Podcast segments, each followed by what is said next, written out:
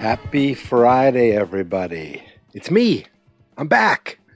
It's Friday, which means it's Made Man Day. And today, I'm here discussing episode eight of season one, Hobo Code. Uh, I mean, I'm trying to think, like, did a ton happen in this episode? No, it was a lot of character stuff. Um, we got to see a little bit of Sal outside of the office. Uh, we got to learn a little bit more about Peggy, uh, and we got a little more background on Dawn and Pete's still a creep. So, and I just finished watching it about five minutes ago. I'm going on instant acts, instant thoughts. I'm probably going to get some stuff wrong. If I screw it up, I apologize in advance, but here I go. Kind of opens up on an early morning, about seven o'clock. I think this is how it opened. Started with Peggy and Pete getting in the uh, elevator together. Pete, from what I can tell, hates his life. You know, he's moving to his apartment that he didn't want, that Pete, that uh, his wife's parents are helping to pay for. He seems to be in a marriage he doesn't really want to be in. Um, he seems a lot more interested in Peggy, and he's not. He just doesn't seem happy with what he's doing in his life. He seem, it, it, maybe it's the choices are being made for him, um, and he's just kind of sleepwalking through them. But he t- starts to talk to Peggy about them, and while they're in the elevator, and the elevator operator's like, I'm, we're really sorry, uh, the service elevators are, do you mind? And they're like, no, I guess we don't mind. You know, that, they really weren't that bad, but they were, the fact that you have to ask so that the janitorial staff, a black guy, could come into the elevator without it being an issue. The fact that they even have to ask is is sad, but it's just the times. Um They get off the elevator, they go into the office, and one thing leads to another, and they're banging, they're banging, they're banging in Pete's office. Um, Pete, he is a, he's a creep. But when I first saw Pete show up at Peggy's door on that first episode, walk into her apartment and, you know, get it on, I thought, wow, this guy's really taking advantage of this girl who's new to the city. But Peggy like it, okay? Peggy liked Pete. That's why she's going for him. I mean, she initiated it. She was like, oh, yeah, this is great. This is what I want. Later on in the episode, you know, they go out for a party, and um, she's dancing and having fun, and she tries to get him to dance, and he's like, I don't like seeing you like this. And then later on, she shows up early for work, looks in his office. He's not there. He's out with, he's working with the guys. He comes in later, doesn't even look at her, and she's like, she is not happy about it. She... Uh, you know, she's into Pete a lot, and I, maybe she likes the excitement of the fact that she's with a married man. She's with an, uh, someone who's got his own office, and a pretty important guy, you know, even if he's a junior exec, I don't know what he is. Um, but the fact that she's not getting his attention now obviously bothers her. But what doesn't bother her is that she actually got, uh, her copy was liked by the clients. Don Draper had to do a little work. They edited the copy a little bit. Um, he had to sell them on it, but eventually they turned around, they liked it, and uh, she could see she actually did a little skip in her step. They offered her a drink to make her feel like she's one of the guys. Um, that's really, I'm trying to think, that's most of what happened in the office that day. Peggy got her um, copy read. It was the lipstick guys, and uh, obviously Pete and Peggy getting it on in the office. Uh, that was oh, and also uh, one of the one of the girls who works at the um, reception, not the reception, but the operator. Uh, she heard Salvatore talking to his mother in Italian, and she got really found it really attractive. And they said he's tall, dark, and handsome. And she goes to see him in the art department, and she likes what he sees. She sees, um, not having any idea that really Sal is uh, is a closeted gay guy. Uh, and they, they, they've never actually said that, but just the way, he, I think the actor himself is gay, I'm pretty sure, and they, um, the way he carries himself, the way he acts, uh, you could see that he's kind of this closeted gay guy. I don't know how closeted he is, because it kind of comes out in this episode. He, instead of going to the party with the people, he ends up uh, meeting one of these lipstick executives out for a drink, and... Uh, now the guy said, "Oh, you got you you understood what I meant by it being, uh, you know, revamped." I don't know if he meant that was code to just meet me here, But that's what happened. The two of them met. They had a couple drinks. They talked over dinner. This guy was really talking him up. He's talking about how whenever he gets a room in New York, uh, he loves having a view. And then at the end, he's like, you really got to come to my room and see my view. He takes Sal's drink, gives a little sip himself, basically saying, look, I want to drink from the same cup as you. I, I'm guessing. I don't know if that's code. But Sal was not into it, which was, to me, it's either Sal doesn't is not just looking for a dude to go home with, or Sal is either so closeted he's afraid to even do this because it may come back to hit him, or he himself is not completely sure with who he is yet. That's what I got from that. I wasn't sure, um, but the guy's like, what do we have to lose? And he's like, are you kidding? So I think the big one was, how I can't do this to someone with someone who my who's associated with my business, because if this comes back to haunt me, it comes back to bite me in the ass, you know, I'm screwed at work. Which, again, kind of a sad um, existence that these, that, that you know, that people, I mean, then would have to go through much worse, than some people still have to still do it now. But um, I think that covers everything in the workplace. But it doesn't, because earlier in the episode, Don got called into Cooper's office, not Sterling. There was no Sterling in this episode. There was one reference um, where Joan said, if, if I think she said, if Missus Sterling calls, have her routed to my number. I, there was something about that, but nothing happened with that. Um, but Roger Sterling wasn't in this office in this episode at all. Cooper did call uh, Don into his office, kind of said, uh, you know, you're a, you're a, basically talked a bunch of mumbo jumbo about how good of a worker he is, um, talked about this book, Ayn Rand's Atlas Shrugged, and basically said you should buy a copy with this check I give you, and gave him a bonus check of twenty-five hundred dollars. Don was like, I don't even know why I got this, but he was like, twenty-five hundred dollars. Look, if I got a bonus check today for twenty-five hundred dollars, okay, I'd, you know, I'd friggin' do a dance. The fact that you're getting that in nineteen sixty, it must have been humongous feeling, okay? Even for a rich ad exec. Uh, but does Don go home and, you know, splurge on his family? Does Don do anything like that? No, no, no, no, no. What does he do?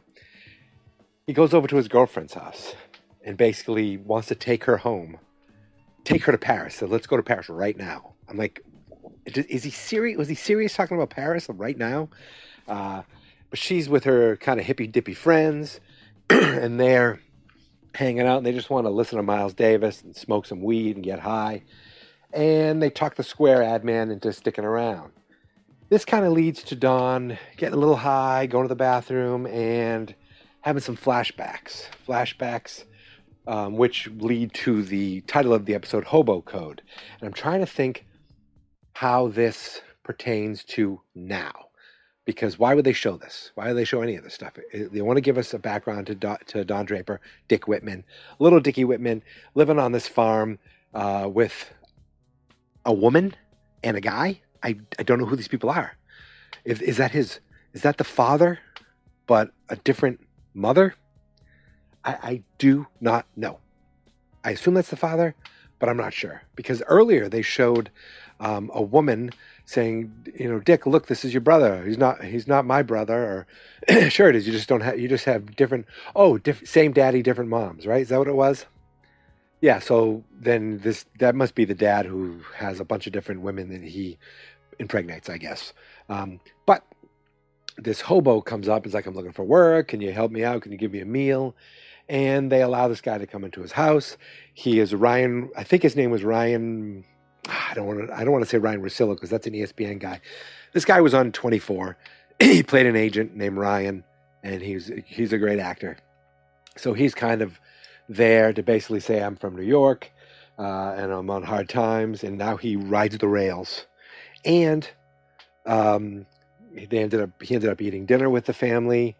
You could see that uh, the woman that was there was talking about how, you know, are you a communist? They're different people. They don't, they can't be saved. Are you, um, you know, do, are you a worker? Do you know how to work? Blah, blah, blah, blah. She promises, she gives him a coin, and the guy, who I think is Dick's dad, Don's dad, takes the coin away and says, after you work for it. So the guy works for him all day, and he doesn't get the coin. Because why? Because Dick Whitman's dad is a dick. Get it?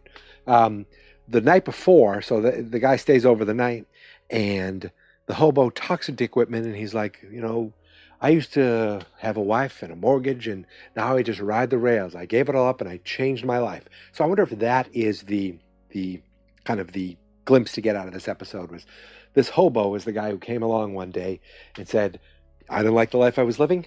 I left it, and I started a new life. And that is exactly what Don Draper did, Dick Whitman did. So it must have stuck with him. And Dick and the, the um, hobo tells him, you know, here's a chalk. This is what we use to mark houses to see if they're safe. We put a little, we put a little, you know, circle with an X in it. That means you, it's a pie, and uh, this food here.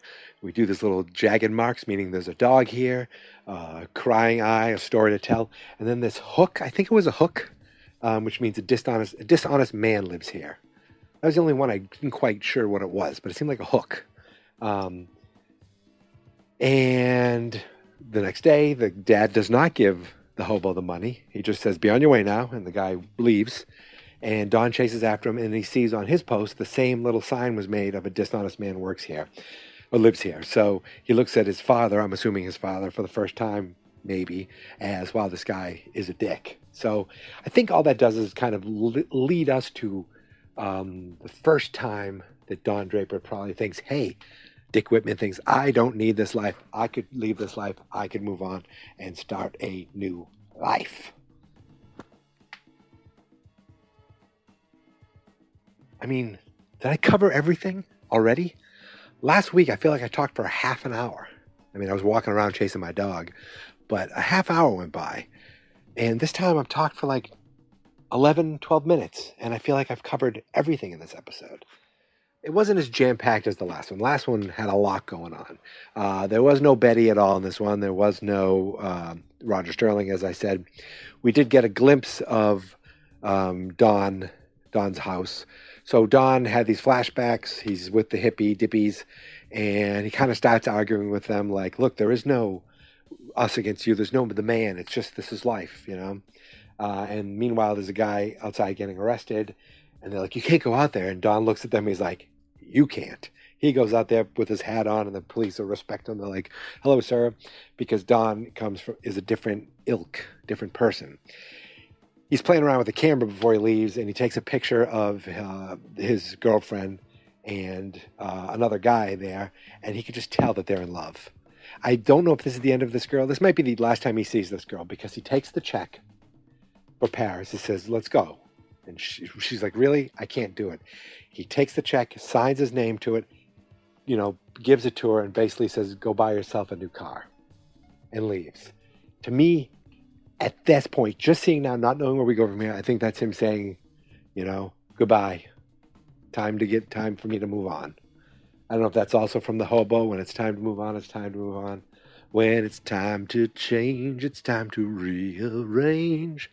So obviously, you know, Don works from six in the morning to eleven o'clock at night or whatever. I don't know. He gets home late at night, creeps into the house, goes and wakes his son up and just says, ask me anything. And the son's like, I'm tired.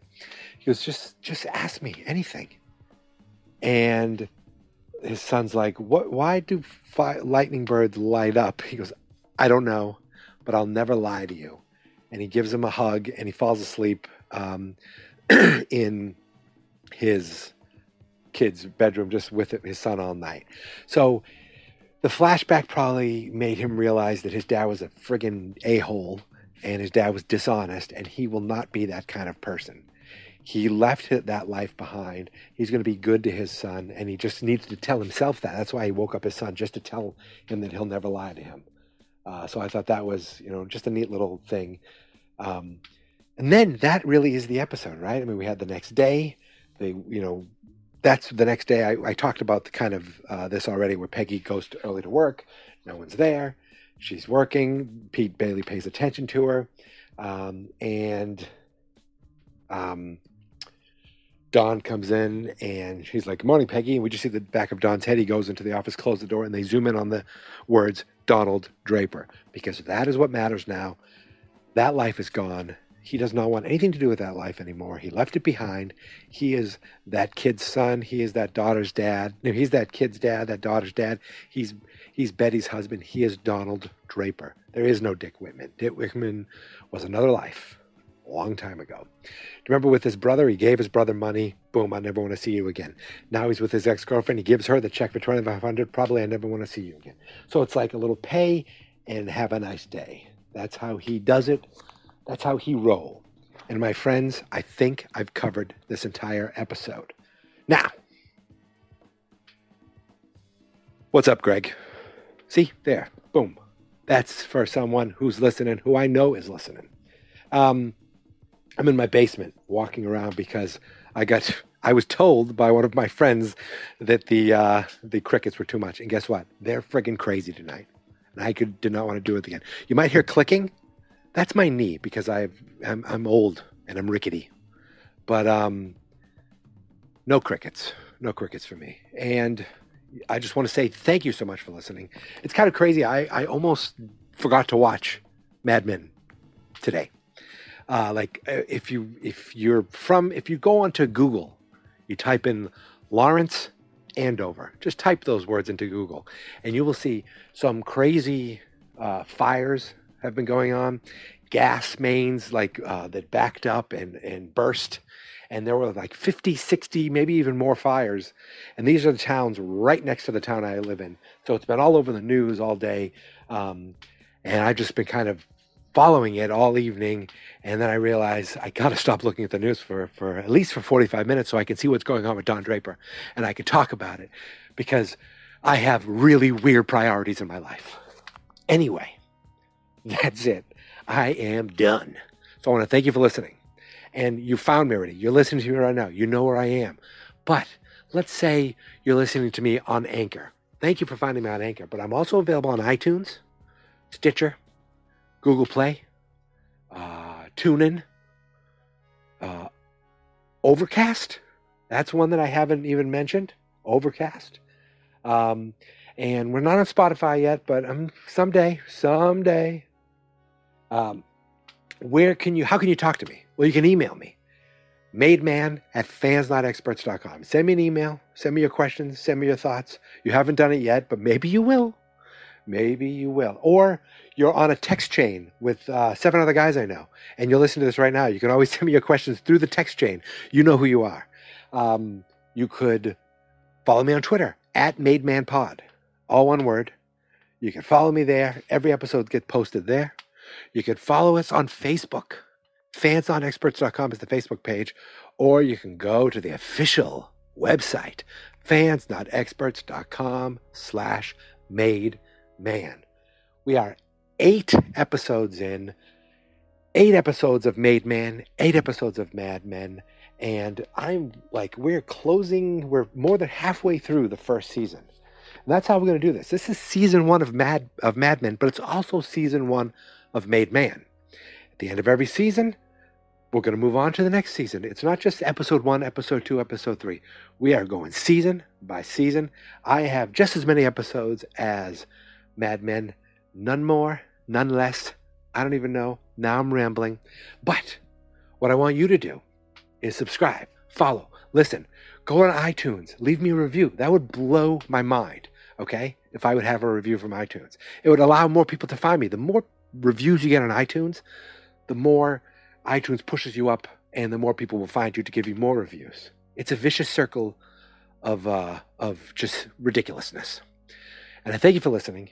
And I thank you as I go along this path of watching every episode of Mad Men so that I one day can become a made man.